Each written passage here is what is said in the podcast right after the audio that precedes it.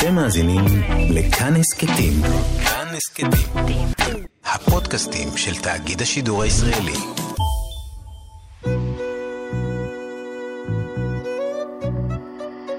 ליסה פרץ משוחחת.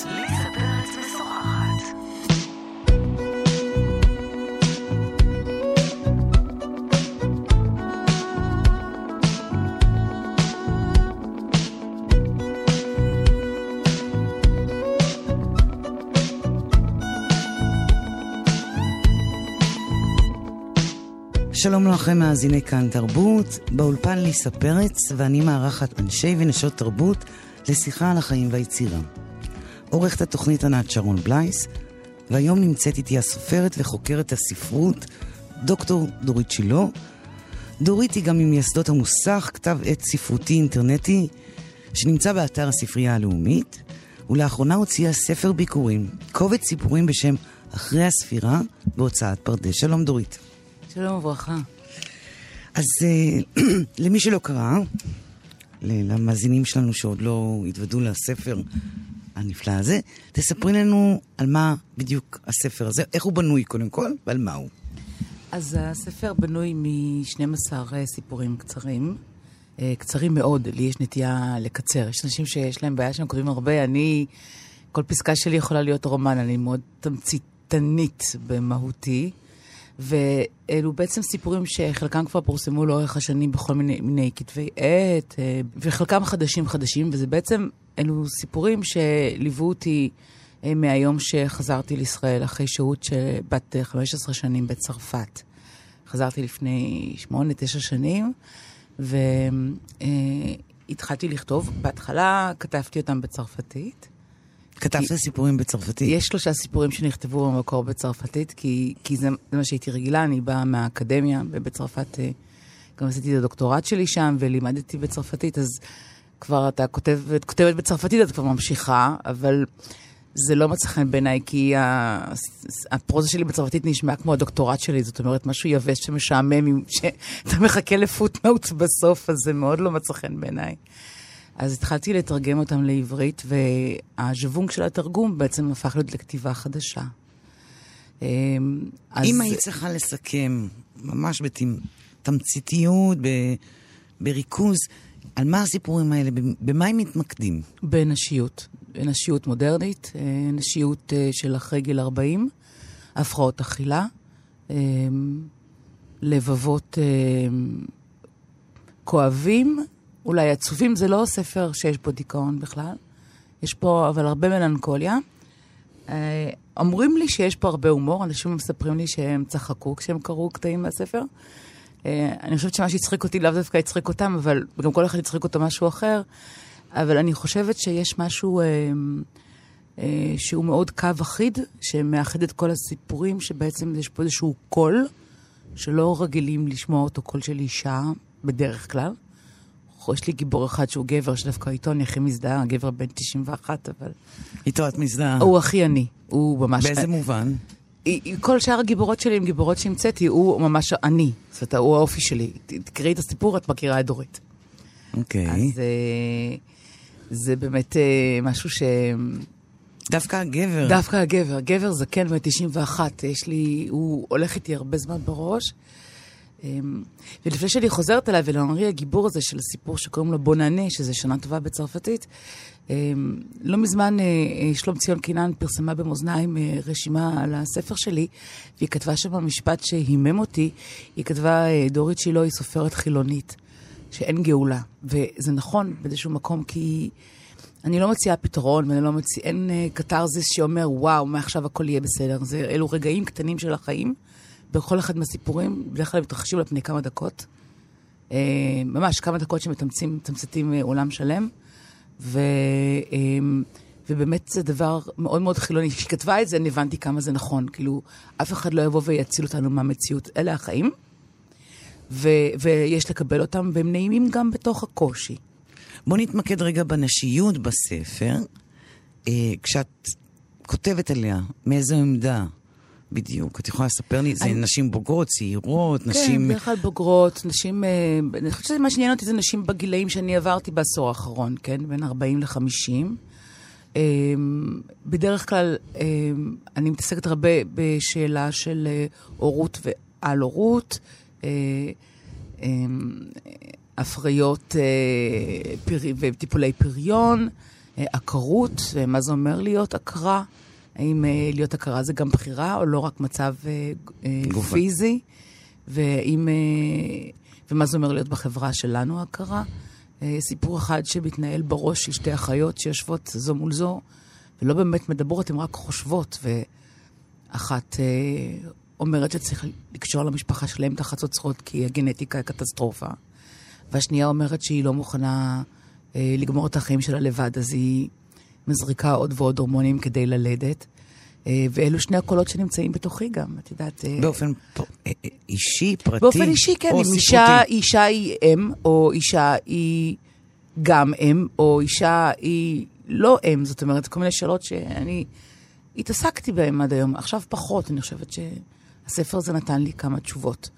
אחת התשובות היא זה שאין תשובה, ולכל אחת מותר להיות מה שהיא רוצה. אה, אה, את בת חמישים ו... ואחת. אחת. כן. והספר הזה הוא ספר הביקורים שלך. כן, כן, כן.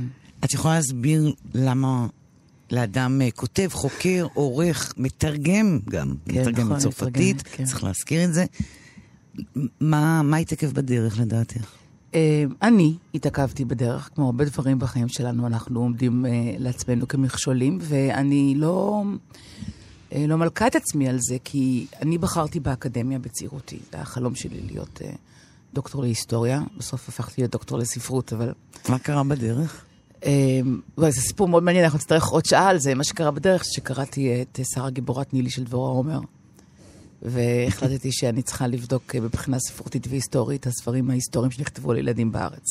אז ההיסטוריוגרפית שלי עשתה סוויץ' לכיוון הספרות, ושם נשארתי. אה, זה בקצרה ממש. אה, אבל אה, אני חושבת שבגיל... אה, אני לא חושבת, אני יודעת. שבגיל 40 אה, הגשתי את הדוקטורט שלי, שזה גם יחסית מאוחר, כי מרחתי אותו, כי למה לא? אני בפריז, יש לי מלגה, אני יושבת בבתי קפה, לאן אני ממהרת סך הכל? אז הגשתי את הדוקטורט שלי בגיל 40. ו, אה, ואז, אה, אחרי שהיה הטקס של ההגנה על התזה, את יודעת, זה טקס שלם, אתה נמצא בחדר עתיק, אה, בניין מהמאה ה-17, עם נברשות, וזהב על הקירות, ועומדים חבורה של נכבדים ונכבדות, ועומדים ומכריזים בקול, בקול רם, אחרי שהם חמש שעות חקרו אותך, שעברת את הדוקטורט בהצטיינות, אז אני החלטתי שאני לא כותבת יותר משפט אחד בחיי שמסתיים בפוטנוט, במראה מקום. ובזה זה נגמר. ואני חוזרת לישראל, ואני עוזבת את האקדמיה, ואני מתחילה לתרגם ספרות, ואולי גם לכתוב. זה פשוט הייתה הכרה שאני לא גומרת את החיים שלי בתוך uh, הערות שוליים. אז זה התחיל מאוחר. מאוד מאוחר. כן, מאוחר, אבל לא- אין. תשמעי, לא. זה הזמן שזה היה צריך לקרות. אני טעיתי במסדרונות האקדמיה. אני עדיין מלמדת באוניברסיטה, ואני אוהבת מאוד את הקורסים שלי אה, ואת הסטודנטיות שלי, אני מאוד מאוד אוהבת. אבל אני לא אוהבת את החיים האקדמיים, ואני שמחה שהם מאחוריי. אז אה, זהו, ועכשיו הספר הזה פתח אה, דרך חדשה ל... לא רק לתרגם ספרות. לתרגם ספרות זה גם לכתוב ספרות באיזשהו מקום. נכון. אבל... אה, אה, אלא גם לכתוב בעצמי, ולקחת את הזמן של זה. לא הייתי מוכנה קודם, הייתי צריכה קודם לכתוב את הקולות של אחרים, לסכם אותם, למצוא איזה, איזושהי תובנה קטנה משל עצמי אה, בשביל איזה מאמר ו- ולסגור את הבסטה, וזה עבר לי. נגמר לי. ואני חושבת שלא היית אולי מוכנה גם לדבר על נושא הליבה של הספר אה, אחרי הספירה, שזה דימוי גוף. נכון. רגע.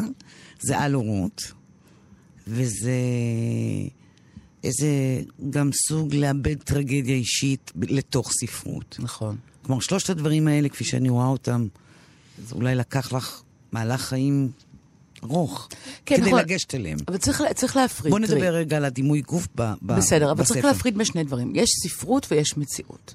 זה שהמציאות, כל סופרת, כן, וכל סופר, אה, המציאות נכנסת להם לתוך הס, ה, הספרות. אה, לא סתם אה, פלובר אמר על מדאם בוברי שאמה סמואה, אמה זאת אני. כמו שאני אומרת שאנרי, הגיבור של 91, הוא אני. אז כל הדימויי גוף כאן, אה, והעל-הורות, והטרגדיה, אה, אה, יחסים עם אב, אב שהתאבד, אה, אה, או יש אבות שאני המצאתי, שהם בכלל לא קשורים לאבא שלי, אה, כמו בסיפור אה, סטפס, אה, הם, הם בהחלט מוטיבים אוטוביוגרפיים, אבל לא רק שלי. זאת אומרת, העיבוד לספרות הוא משהו אחר לגמרי. את לא כותבת יומן, את כותבת לא, ספרות. ברור. אז, אבל היה לי חשוב מאוד, כמו שאת אומרת, וזו נקודה מאוד חשובה, לתת קול בספרות לדברים שאנחנו רגילים לקרוא בעיתון. אה, רזיתי 40 קילו בניתוח קיצור קיבה. ואז יש תמונה לפני ואחרי, ומלא טוקבקים, ווואו וואו וואו, עד לכתבת צבע הבאה, כך קוראים לזה בעיתונות, נכון? כתבת נכון. צבע. אני לא רציתי לכתוב כ- כ- אה, כמובן. כ- כתבת צבע, אני גם לא יודעת לכתוב עיתונות, אני לא... לא, זה משהו שאני לא יודעת, או- אולי עוד לא יודעת לעשות, ואני... אה, יש לי סיפור שהוא קיבל נקרא הרבה מאוד תגובות, המעשיות של אברמוביץ'. שמדבר על אה, בנות שיושבות בחדר המתנה אצל מנתח, חדר המתנה של מנתח, שעושה ניתוחים של אה, טבעת מתכווננת. אה, אתה מחדיר באופן לפרוסקופי טבעת שמתיישבת על הוושט או על, על מעלה הקיבה, ואפשר לכוון אותה על ידי הזרקת מים פיזיולוגיים ולהקטין ולעצר אותה. עכשיו, ככל שמעצרים אותה, אה, ככל שהמקום שבו האוכל מצליח להיכנס מהוושט לקיבה צר יותר, כך אה, מקיאות יותר. וזה זה איום ונורא. עכשיו, לי הייתה טבעת כזאת, אה, ועברתי סבל איתה מאוד מאוד גדול, והיא גרמה לי לנזקים גופניים קשים. ובחדר המתנה הזה אני ישבתי. ישבתי בחדר המתנה הזה והתבוננתי. עכשיו, אה, הסיפור הוא לא על פעם אחת בחדר המתנה, הסיפור הזה הוא על אלף ואחת סיפורים שאני מכירה של נשים שעברו את סיפור הטבעת הזה כמוני. אמ, והוא פשוט אה, עניין אותי הדינמיקה, כי, כי לשבת מול המנתח הספציפי הזה, שהוא מבוסס על דמות אמיתית, כן? אה, שהוא אה, פסיכופת מדרגה ראשונה, כן? אה, אבל לא, באמת, אבל אמר אמר איש מטורף אה, ופסיכופת, ואולי יום אחד אני... כן, אה, תהיי אה, עיתונאית. אולי, אולי כן אהיה עיתונאית, ואני, כבר הציעו לי דרך אגב, אבל אני סירבתי כי זה לא, מה- לא... אני הוא מקבל את שלו בדרך אחרת. אה, כוכבו ירד מאז שהוא היה נסיך הטבעות, כן? שר הטבעות היו קוראים לו. וואלה. במסדרונות הבית חולים, כן. אוי, אוי, אוי. כן. אוקיי. והסיפור הזה התחיל מעלבונות מאוד גדולים שגם הצוות הרפואי הטיח בממתינות, וגם בעלבונות שהן היו מתיחות אחת בשנייה בחדר ההמתנה. מה, הם ב- היו מתיחות? אה, הן היו ממש מעבירות ביקורת אחת על השנייה, על אה, רזית, לא רזית, את צודקת, את לא צודקת, את... אה, אה, אז מה אם את מקיאה? טוב שאת מקיאה, את בכלל רזה מדי, למה את מנסה לגנוב את התור? היה שם המון המון ביקורת ושפיטה וחוסר קבלה, והרגש... וישבתי שם פעם אחת והתבוננתי, והסיפור הזה יצא 15 שנה אחר כך, פשוט יצא, פשוט יצא. הוא בכ- בכלל נכתב בתור מחזה, אחר כך הפכתי אותו לסיפור. וואלה. המחזה התפרסם בגיליון המחזות של הו, כתב עת, ואחר כך אה, הפכתי אותו לסיפור. את קוראת להם, לנשים בסיפור הזה, משאיות? כן, זה סיפור, זה אמיתי, זה אמיתי. אה, כשאחרי שאני עברתי את הניתוח, באה לבקר אותי אה, מישהי שהכרתי בפורום של... אה, היה אז פורומים בתפוז. כן. אה, שבאה לבקר אותי בבית חולים חמודה, בחורה שהכרתי בפורום. אה, עד היום אנחנו בקשר, שגם עברה טבעת, אז אחרי הניתוח היא באה לבקר אותי, והיא סיפרה לי שהצוות הרפואי אה, קורא לבנות השמנות שנכנסות לחדר ניתוח משאיות. המשאיות של, ונקבה בשם הרופא. אצלי השם הוא שם בדוי, אברמוביץ'. וזה פשוט הדהים אותי, העלבונות האלה שמטיחים בפציינטיות שקצת מסוממות לקריאת ההרדמה. ולפני הרדמה כללית נותנים איזה ווליום כדי שלא תהיי לחוצה. אמ, זה משהו שנשאר, משהו שנשאר בי, סיטואציה שנשארה בי. ו, ובא, עכשיו, המשאיות מבוסס על... אה, בעצם ההשראה שלו היא ספר של אלונה קמחי, שנקרא לילי לטיגרס, שבה הגיבורה שלה, קצת ספוילר למי שלא קראה, אבל לא משנה. בעיניי זה ספר מכונן, זה אחד הספרים שהכי השפיעו עליי, כי יש לה גיבורה שמנה ששוקלת 112 קילו, שלאורך הספר היא לא יורדת במשקל, אבל היא, כל ה-112 קילו האלה הופכים להיות משומנים לשרירים, והיא הופכת להיות tigress, היא הופכת להיות tiger. פיזית, כן, יש שם איזה משהו אה, קצת אה, פנט, פנטסטי כזה שאלונה כותבת. ואני חשבתי, אחרי שאמרו לנו שאנחנו משאיות, אז אולי אנחנו כמו רובוטריקים, כמו שהגיבורה של אלונה. הופכת, הופכת להיות אה, נמרה, tigress, כן. אז הגיבורה שלי, כמו רובוטריקית, הופכת להיות אה, משאית. מחדיר- מחדירים לך משהו לגוף. כן, כן, כן, כן. אז הדימוי של הרובוטריקים והשקרניקים היה... וזה, זה, בגלל זה יש גם מוטו מהספר של ה... המוטו מהספר של אלונה, כי באמת אה, ה- ה- הטרנספורמציה הזאת שמצפים ממני, הפכו אותי בעצם מ- מאישה, מבת חווה למשאית, זה משהו שנשאר איתי. כשקראת ספרות ישראלית וסיפורים שהתמקדו, נאמר, בדימוי גוף, לא קראתי כמעט, את קראת? רק את הספרים של, אה, נגיד, באמת, אצל אלונה יש את זה כמובן הרבה. אני חושבת שכן. כן, אני, תראי, אני אגיד לך את האמת. האמת היא שב-15 שנים בצרפת לא קראתי כמעט ספרות ישראלית. השלמתי הכל בשנים האחרונות. אה, בשנים האחרונות יש הרבה מאוד סיפורים שבאמת הנושא הזה יוצא, אבל אה, אני לא זוכרת שקראתי ספר שלם, רומן על מישהי שהיא בולמת. ראיתי בתיאטרון, זה כן, כן. אבל אה, אני לא זוכרת שראיתי אה, הפרעות אכילה בצורה כל כך בוטה בספרות, ו- ואני חושבת שאני צודקת, כי יוני לבנה כתב ביקורת על הספר שלי במדור הספרות של אה, שבעה לילות, והוא גם טוען שהמסעות של אברמוביץ' זה הגילוי הראשון, הראשון בספרות העברית לפחות, שהוא אה, רואה אה, להפרעות אכילה באופן כזה, כן. באופן ל- מאוד מאוד גלוי. מאוד גלוי, ומש, ו, ו, אישה שעברה ניתוח, לקיצור, סוג של ניתוח של קיצור קיבה, כן. עוד נושא שאת אה, גם כן, נושא שכמעט אה, לא נכתב בפרוזה, אבל כן נחקר באקדמיה, זה האי-הורות, על-הורות. על הורות, כן, יש את הספר של שרה בלאו. ויש, ש- לא, ש- זה, זה בפרוזה. זה בפרוזה, כן. ויש את אורנה דונת. אורנה ש- דונת, נכון, כן. ספר נפלא. כן, נכון, נכון. אמ, והדבר הזה באמת מטופל בצורה מאוד מאוד זהירה, עד כמעט לא קיימת. כן. עכשיו, כי למה יש לדעתך קושי לכתוב לזה? תראי, אני אגיד לך, זה, יש גם קושי בכלל לדבר על זה, כי... אמ, תראי, כשאני חזרתי מצרפת, אה, אה, לי אין ילדים. בשלב מסוים היו תקופות שרציתי, ואני בעיקר לא רציתי. כשאני הייתי בת 26, אני נסעתי אה, לקרואטיה, אחרי, מיד שנה אחרי הסכם השלום, והתנדבתי שם. היינו, הקמנו כאן ארגון הומניטרי בארץ ונסענו עם תרופות, והיום הארגון הזה קוראים לו לתת, אז קראו לו משהו אחר, אבל אני הייתי מהמקימים שלו, וטסנו לקרואטיה, ועבדנו שם עשרה ימים בבית יתומים שניהל ניהל ארגון אה, צדקה קתולי שנקרא קריטאס, והמפגש הזה עם הילדים גרמו לי להבין בגיל 26 שאני לא אלד, שאני אטפל בילד שכבר קיים, כי כל מה שהילדים האלה רצו זה אימא ואבא. וזו הייתה איזושהי הכרה שחלחלה בי. אחר כך החיים הביאו אותי לאן שהביאו אותי, ובני הזוג שלי מעולם לא רצו ילדים משום מה, דווקא בהם בחרתי. אבל ב... אנחנו לא בוחרות בהם סתם. כן, זהו, כן. לא בוחרות בהם סתם, מסתבר.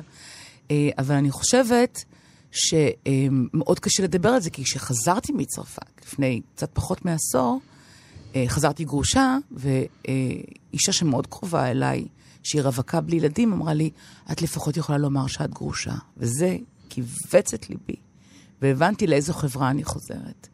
כי בצרפת, אה, לרוב החברים שלי אין ילדים, דרך אגב. אה, והם היו ככה גם בגיל 20, זה לא שעכשיו התחברתי איתם. אה, וכמעט אף אחד שם לא נשוי, זאת אומרת, הם חיים ביחד. זה לא נושא שהוא פתוח, וכאן... אבל ידעת לאיזה חברה, מאיזה חברה את לא, אני יוצאת? קצת שכחתי. לאיזה- מאיזה חברה את יוצאת ולאיזה אה, חברה קצת- את חוזרת? נכון, אני קצת שכחתי, אבל בגלל שהמשפחה שלי מעולם לא לחצו עליי, יש לי משפחה מאוד קטנה, יש לי אימא ואחות. עכשיו המשפחה של בן זוגי, משפחה מאוד מצומצמת. אז uh, יש לי עוד בני דודים שאני לא כך בקשר איתם, לא מכירה אותם. את רובם אני אראה ברחוב ואני לא אכיר, אבל, אבל בעיקרון המשפחה שלי זה אימא שלי ואחותי, אז מעולם לא היה לחץ מהסוג הזה. אז אני קצת שכחתי, האמת שקצת שכחתי, כי כל החברים שלי התחתנו, אה, הזריקו הורמונים וילדו כשאני הייתי בצרפת. אז אני באמת, אה, הרבה דברים אה, היממו אותי כאן. אני גם לא דיברתי עברית שכולם דיברו, יש ביטויים שאני למדתי אותם. יש מצב, לא ידעתי מה זה יש מצב. נחזור ל- ל- לעל-הורות. טיפלו בזה מאוד מעט. את יכולה להסביר אולי כחוקרת ספרות למה באמת ה... כי יש טבואים, תראי את הספר הלפני האחרון של א' ב' יהושע, אה, שבו אה, השורה התחתונה זה אישה שלא יולדת, היא איבדה את יהודה. את הייעוד שלה, את הייעוד שלה בחיים. תקשיבי, זה, זאת החברה שאנחנו נמצאים בה. איך אתה יכול לדבר אה, אה, על, על הורות כשהורות היא ההתגשמות אה, מההוויה של כל אישה וגם של כל איש, סליחה. הלחץ פה הוא על כולם, הוא לא רק על נשים. גם על גברים כמובן. וגם על גברים כמובן, בוודאי, זו שאלה. משהו לא בסדר אצלכם, אתה לא, אם אתה לא יולד. ועדיין, שזה כזה מין אה, מוסכמה, וזה לא מצא את דרכו לספרות.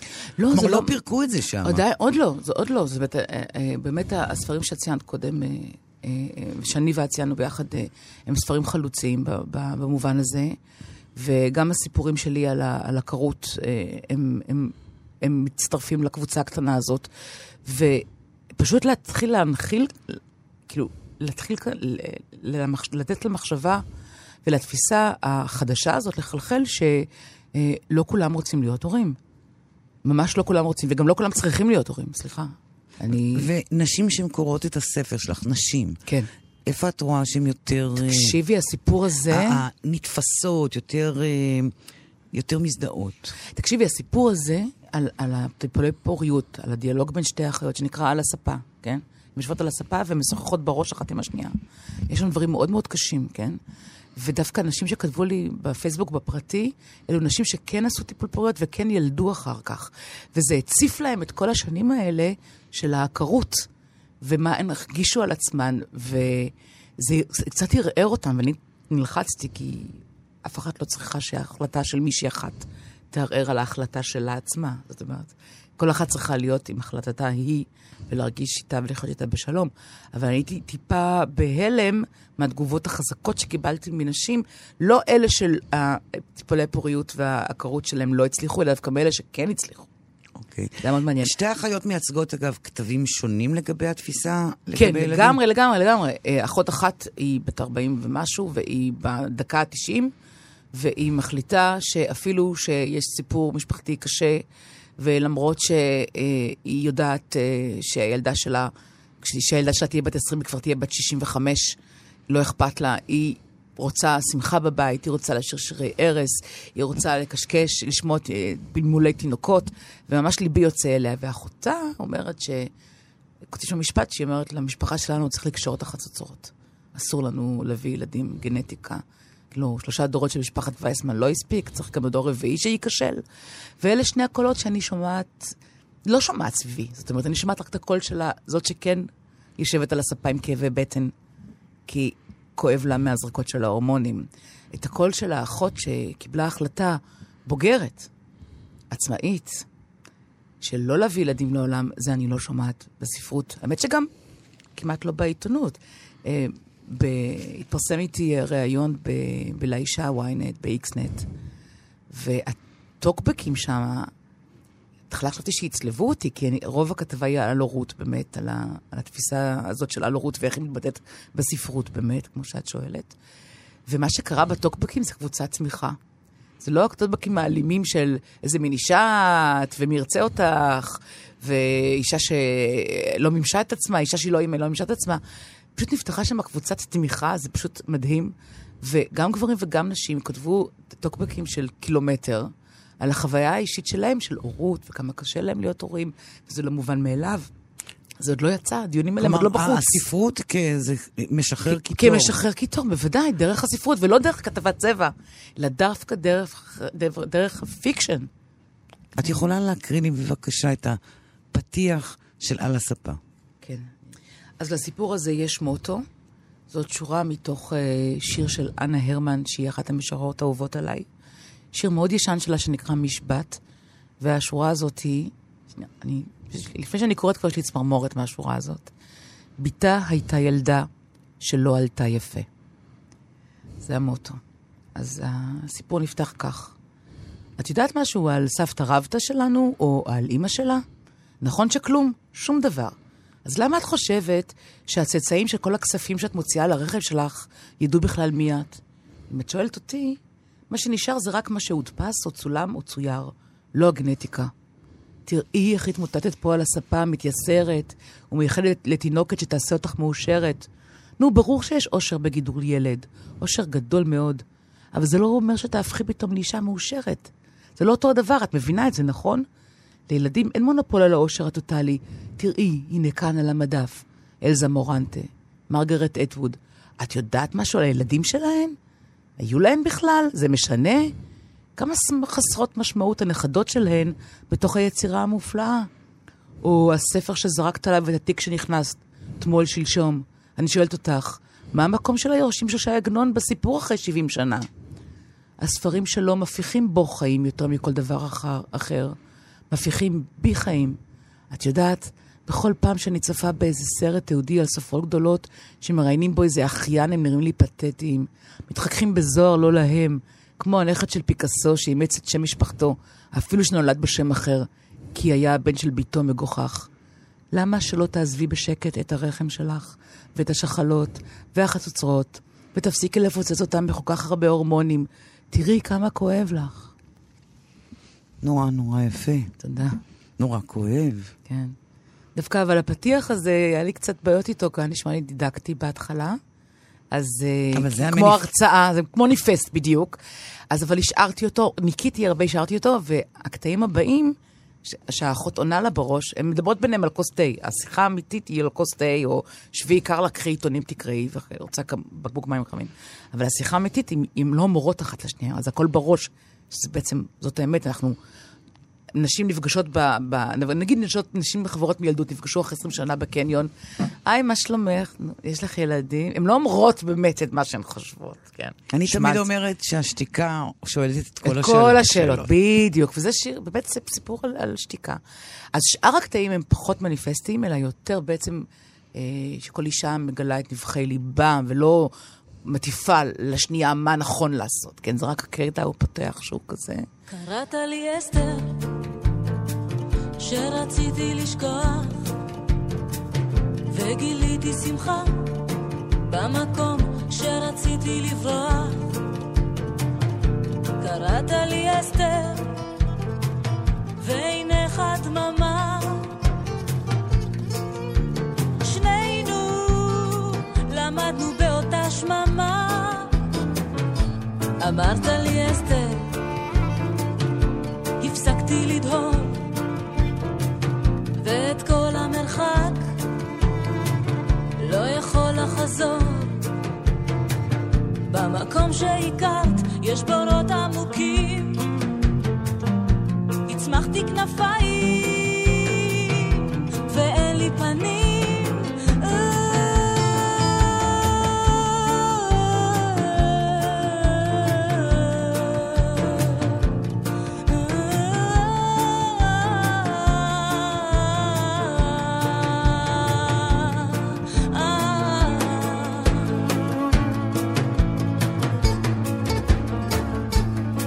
אמרת לי אסתר, אל תביטי בי כך, שנינו יודעים, אז בואי נשכח. תמשיכי ללכת, אלוהים איתך. אני פה נרדם, אותי הוא שכח.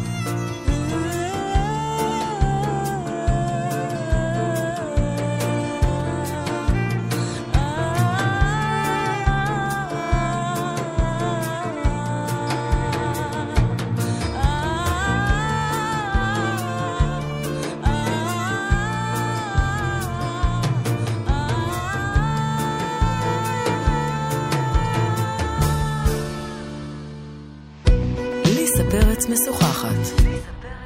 איתי באולפן דוקטור דורית שילה. אני רוצה לעבור מהספר למימד אחר שלך בעשייה, אוקיי. והוא המוסך. כן, כן. את ממקימי האתר הספרותי האינטרנטי, המוסך, כן.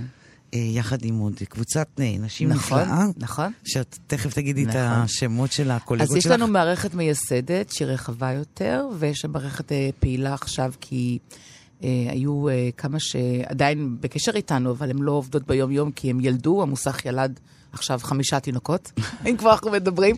אז יש לנו דור המשך, יש לנו כבר אה, שלוש מוסכניקות. מה יהיה התפקיד שלהם? אנחנו כבר שיבצנו, מה את יודעת? כן, נטלי תורג'מן, אה, לי ממן ולאה קליבן עפרון ילדו תינוקות אה, מקסימים, ואנחנו כבר, לכל אחד כבר יש תפקיד במערכת בעוד 20 שנה. נו, יפה מאוד. אז, אה, אז היום המערכת מונה שש אורחות. בהתחלה היה גם עורך, את גיא פרל, שהוא עדיין איתנו, דוקטור גיא פרל, המשורר הנהדר. אה, והיום אנחנו, אני, טל ניצל, מיכל קריסטל, תמר וייס, דפנה לוי ולאה קליבן עברון, אנחנו שש אורחות, וזה קצת פלא המוסך, כי אנחנו כבר ארבע שנים ביחד, זה, התחלנו מפסטיבל שירה שקראנו לו פסטיבל תיקון, ושנה אה, למח... לאחר כך לא רצינו לעשות עוד פעם פסטיבל, כי לא היה לנו כוחות ומשאבים ו/או כסף. אז אמרנו שאנחנו רוצים לעשות משהו שירחיב את הבימות הספרותיות, ופשוט מקום שאפשר יהיה לפרסם בו שירים וסיפורים, מקום נוסף, פשוט נוסף למה שכבר קיים, ושיהיה נגיש גם לקורות אה, וקוראים עברית מחוץ לישראל, שמאוד קשה להשיג אה, עיתונים או... והחלטנו אה, אה, להקים את המוסך, אה, באמת שיהיה לפתוח ולאוורר את הבימות הספרותיות. אה, ואנחנו עובדות, אה, המערכת היא קצת מופלאה, כי היא כבר ארבע שנים, אנחנו לא מערכת היררכית. אין לנו אה, עורכת ראשית וסגנית ומפיקות. אנחנו פשוט עובדות ביחד. יש לנו רכזת מערכת, אה, שהיא עונה על האימיילים. אה, אנחנו עולות על אימיילים תוך 48 שעות, לא יותר מאוחר. חשוב לנו מאוד להיות בקשר עם מי שפונה אלינו, ולא אימיילים שהולכים לאיבוד במשך שנים במערכות כתבי עת כידוע. כן. כן. ואנחנו פשוט עובדות באופן אה, לא היררכי. זאת אומרת, לכל אחת יש תפקיד, אבל אנחנו... אה, החלטות מהותיות מקבלות ביחד, בהתחשבות ברגשותיה של כל אחת ואחת. לא, ומה הייתה המוטיבציה להקים את המוסך? טוב, המוטיבציה היא ידועה, זה גם כתוב בוויקיפדיה, זה אז מאוד בואי ברור. תחזרי על המוטיבציה שוב. אה, המוטיבציה הייתה... אה, אה, חוץ מליצור עוד במה, אה, לא, ליצור במה זה, זה, זה דבר, זאת המוטיבציה הראשית, אבל מה שהניע אותה זה אה, נושא שמבחינתי היום הוא שולי, וזה היה אה, אה, באמת ההתנגדות שלנו אה, למוסף אה, תרבות וספרות בעיתון הארץ, ולמאמר שפרסם העורך שלו בדבר אה, אומנים שלגיטימי שינצלו נערות צעירות. ואולי יהרסו את חייהם למען אמנותם. מגתה ועד אייל גולן אה, נכתב המאמר. אה, מכתב ההתנצלות שלו חסר כל ערך בעיניי. את כי- רוצה להגיד את שמו? לא, לא בא לי. את יודעת למה? כי אחר כך יהיה פפיון אה, תקוע באינטרנט ליד השם שלי ולא בא לי. אבל טוב, כן, בסדר, מדובר בבני ציפר, זה לא, זה לא סוד. אבל מה שמעניין במוסך, שאחרי שעשינו את הפסטיבל הזה וקראנו פסטיבל תיקון כדי לתקן את... וגם, וגם נגד הדרת נשים סיסטמטית. אני במשך שנה שלמה ספרתי נשים. ישבתי תסבירי, בפייסבוק. תסבירי למאזינים שלנו שלא הבינו את המשפט האחרון שאמרת. אה, את ספרת אני נשים. במשך שנה שלמה פתחתי את אה, אה, מוסף תרבות וספרות בימי שישי בבוקר, וספרתי את הייצוג הנשי. עשיתי טבלאות כאלה, ופרסמתי את זה בעמוד הפייסבוק שלי. אחד, כמה נשים מפרסמות, כמה כותבות, כמה מתרגמות, כמה נשים כתבו עליהן, כן? אה, ומה עוד היה שם? לא זוכרת, היה עוד רובריקה רביעית. היו שבועות שבכל אחת מהקטגוריות המספר היה אפס. היו שבוע... בקיצור, אני, עשי- אני עשיתי, עשו, באתר אשפתון עשו אה, ספירה יותר סטטיסטית, והגיעו ל-8% ייצוג נשי בתרבות וספרות. אז uh, העורך טיפה נלחץ מזה, ואז הוא התחיל uh, לפתוח את השערים לכל מיני נשים, והוא הגיע ל-22% באיזה מצב, באיזשהו שלב. Um, ואז, uh, um, אחרי המאמר הזה, בידיעה שהוא גם עורך את פסטיבל מטולה, שהוא בעצם הפסטיבל החשוב ביותר לשירה בארץ, אמרנו, די, אי אפשר, חייבים עוד בימות. אי אפשר שבן אדם שמדיר נשים במשך 30 שנה, ועכשיו מכה על חטא, אבל אני לא קונה את הקרחת שלו, כי אני עדיין מציצה במוסף הזה, ואני עדיין לא רואה בו מי יודע מה אה, ייצוג נשי, כן? אה, אה, אז אמרנו, די להגיד לא. מספיק להגיד לא. הוא לא בסדר, וזה לא בסדר, וזה לא בסדר. במקום, כמה משעמם להגיד מה לא בסדר. החוכמה האמיתית היא לעשות, ועשייה זה דבר קשה, אני לא צריכה לספר לך. את עובדת גם מאוד קשה, את הרבה מאוד פעי- פעילה בהרבה מאוד תחומים. אה, לעשות זה קשה, ואנחנו עובדות בלי כסף כבר שלוש וחצי שנים. ויוצא מוסך כמו שעון כל שבועיים. וזה מאידיאולוגיה, כי בחיים הקפיטליסטיים שבהם אנחנו חיים, את חייבת שתהיה לך פינה אחת בחיים, שהיא פינה שאת עושה אותה כי זה משהו שאת מאמינה בו. ומתוך המוסך, אה, את כבר מזהה איזשהו קו מסוים, סגנון מסוים, רוח מסוימת של ספרות? אמ, אני חושבת שאנחנו את המקום. הצערנו את הגיל. כן? אני חושבת שהצערנו את הגיל. אני חושבת שאנחנו אה, אה, ס- מפרסמים אצלנו, ומפרסמות אצלנו, כן? משוררות ומשוררים וסופרות צעירים מאוד, וגם המוסך מצטייר היום כבימה בטוחה לסופרות אה, ותיקות יותר. אנחנו מקבלות אה, אה, סיפורים של אה, סופרות וסופרים שיכולים לפרסם בכל מקום שהם היו רק רוצים, כולל בחו"ל, והם בוחרים בנו כי יצרנו אווירה אה, אומנותית. עכשיו, דבר, עוד דבר שעשינו, שמרגש אותי כל פעם מחדש, זה לקחנו אוצרת, זאת האומנית הנפלאה הדר גד, יש לה עבודות אומנות אה, מיוחדות מאוד, והיא גם בהתנדבות הפכה להיות האוצרת שלנו, והיא אוספת באופן סיסטמטי עבודות של אומניות ואומנים ישראלים עכשוויים, ויש לנו בנק תמונות, ואנחנו לכל אייטם ספרותי אה, מתאימות, אה, בעזרתה של הדר, עבודת אומנות. זאת אומרת שכל גיליון של המוסך, שפותחים אותו, הוא גם תערוכת אומנות. ואני יודעת שיש אומנים שנכנסים לראות מה חדש, מה הם פספסו, כי את יודעת, גם גלריות נסגרו, אין איפה לראות. אז uh, המוסך הוא בעצם גם מחבר את המדיום הזה של, את יודעת, להדפיס בצבע זה דבר נורא יקר. וכל השוק הזה של הספרות הוא שוק uh, יקר מאוד. ויקר מאוד. אז uh, לנצל את העובדה שיש לנו את הבית של הספרייה הלאומית ואת הפלטפורמה של אתר האינטרנט שלהם, שאנחנו יכולים אה, להעלות אומנות ברזולוציה מאוד מאוד גבוהה. וזה פשוט תגליות אומנותיות כל פעם מחדש, שזה פשוט, אני גיליתי אומנים ישראלים שאני לא ידעתי שנמצאים בכלל. וזה כיף נורא גדול. זאת אומרת, המוסך הוא לא לקפוא על שמרים, כי זה מה שאנחנו מרגישים שקורה. אה, כלומר, לגלות קולות חדשים. קולות אנשים- חדשים, סגנון של עריכה חדש, מדור השירה שלנו, יש פה משהו מאוד מאוד דינמי, בדרך כלל יש פה בין אה, שלוש עד ארבע משוררות. אה, הפרוזה, אה, סיפור קצר תמיד של... אנחנו משתדלות מאוד שיהיה אה, גם קולות לא מוכרים ליד קולות מוכרים, ומדור מסות, בין אם זה ביקורת ספרות, זה יש לנו מעט מאוד. בין אם זה מסע על נושא כלשהו, או נגיד אה, מדור שנקרא אורות ערפל, שקצת הוזנח לאחרונה. זה אנשי אה, ספרות שרוצים להעלות מן האוב מישהו או מישהי שנשכח, ויש לדבר עליו, זה יפה נורא. ממש כיף. מחווה כן, יפה. מחווה יפה, נכון. לא רק יארצייט, כן, מאה, זה אלתרמן, זה לאה גולדברג, לא רק יארצייט, כן. אבל, אה, וגם יש לנו אה, דברים שאנחנו מנסות לייחד, למשל, לנצל את הפלטפורמה, כמו עם האמנות, נגיד מדור שנקרא רעד קולך, שבו אנחנו אה, שמות וידאוים של שירה מולחנת. זה מקסים, כל מיני שמנים ואמנות, אה, מוזיקאים צעירים. שמלחינים שירה ומעלים את זה ליוטיוב, אז אנחנו נותנים להם במה, זה נהדר. או ש... אמ, כל מיני אייטמים מיוחדים, נגיד אם יש נושאים, אה, יום השוקולד הבינלאומי, אז חפרנו בכל הספריות והוצאנו פסקאות שמדברות על שוקולד. אז אייטמים נחמדים כאלה, או אקטיביזם, כן, אקטיביזם בספרות. או אקטיביסטים מדברים על הספר שהם הכי אהבו. אה, כל מיני אייטמים מיוחדים כאלה שמעניינים אותנו, וגם מעניינים את... ה- ועכשיו, בגיליון האחרון של ראש השנה, שיצא לפני כמה ימים, יש אה, אייטם של המלצות. אנחנו תמיד אנחנו עושות את זה באביב, אה, לפני פסח. ולפני ראש השנה. המוסך יוקד ממליצות, ספרים, אם תיכנסי לאייטם הזה, תראי שזה ממש לא רב במכר, זה ספרים שחשב, כל אחת מרגישה שהיא קראה ואהבה. וככה ירדו מתחת לרדאר. אז המוסך הוא חלק נכבד מאוד מהחיים שלי.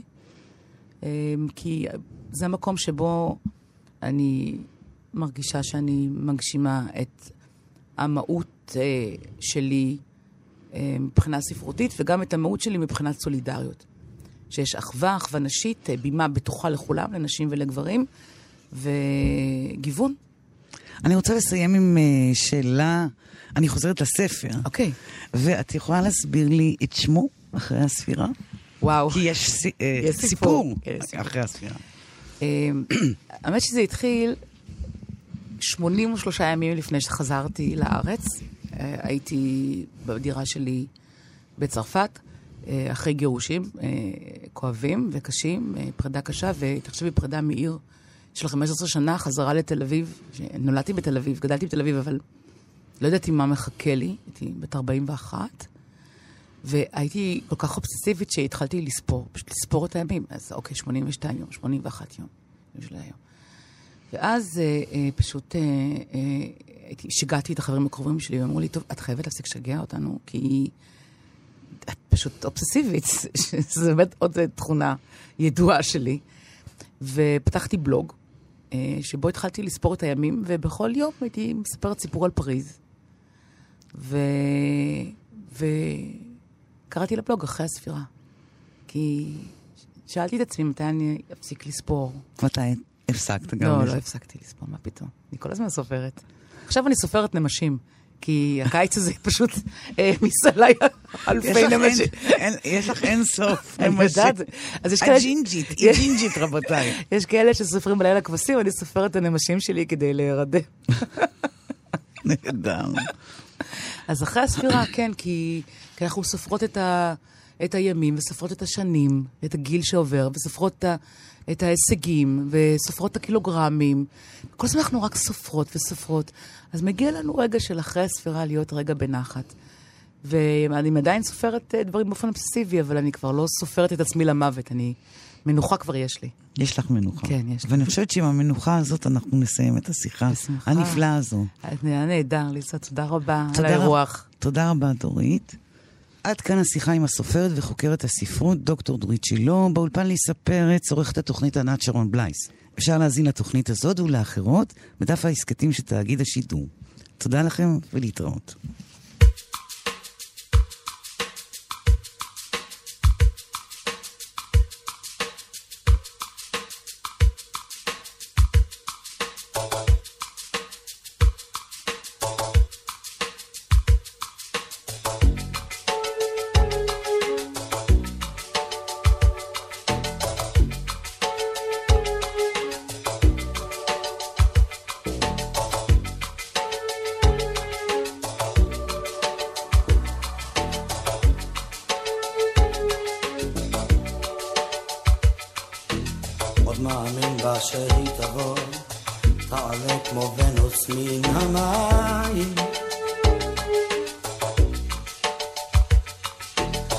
מאמין בה היא עוד תבוא, כמו יונה תצנח מן השמיים.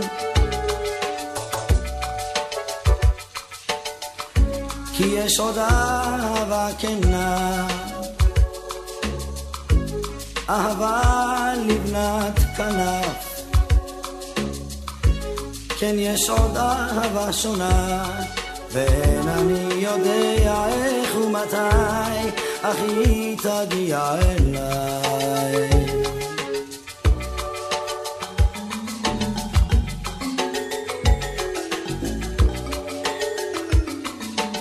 עוד מאמין בה שהיא תפרח, כמו אילן שתול על פלגי מים. עוד מאמין בה היא עוד תפרח, ואני איתה אשא כנפיים.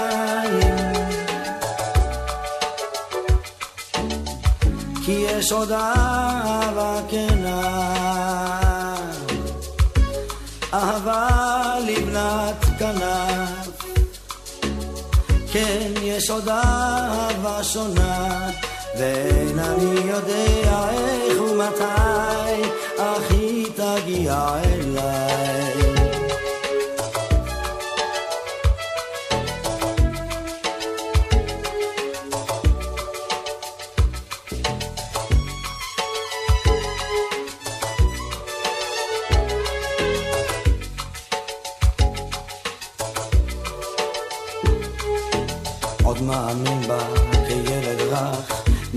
לה בי מאור עיניים.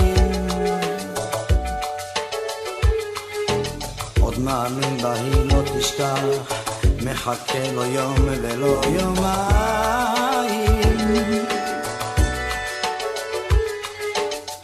כי יש עוד אהבה כנה,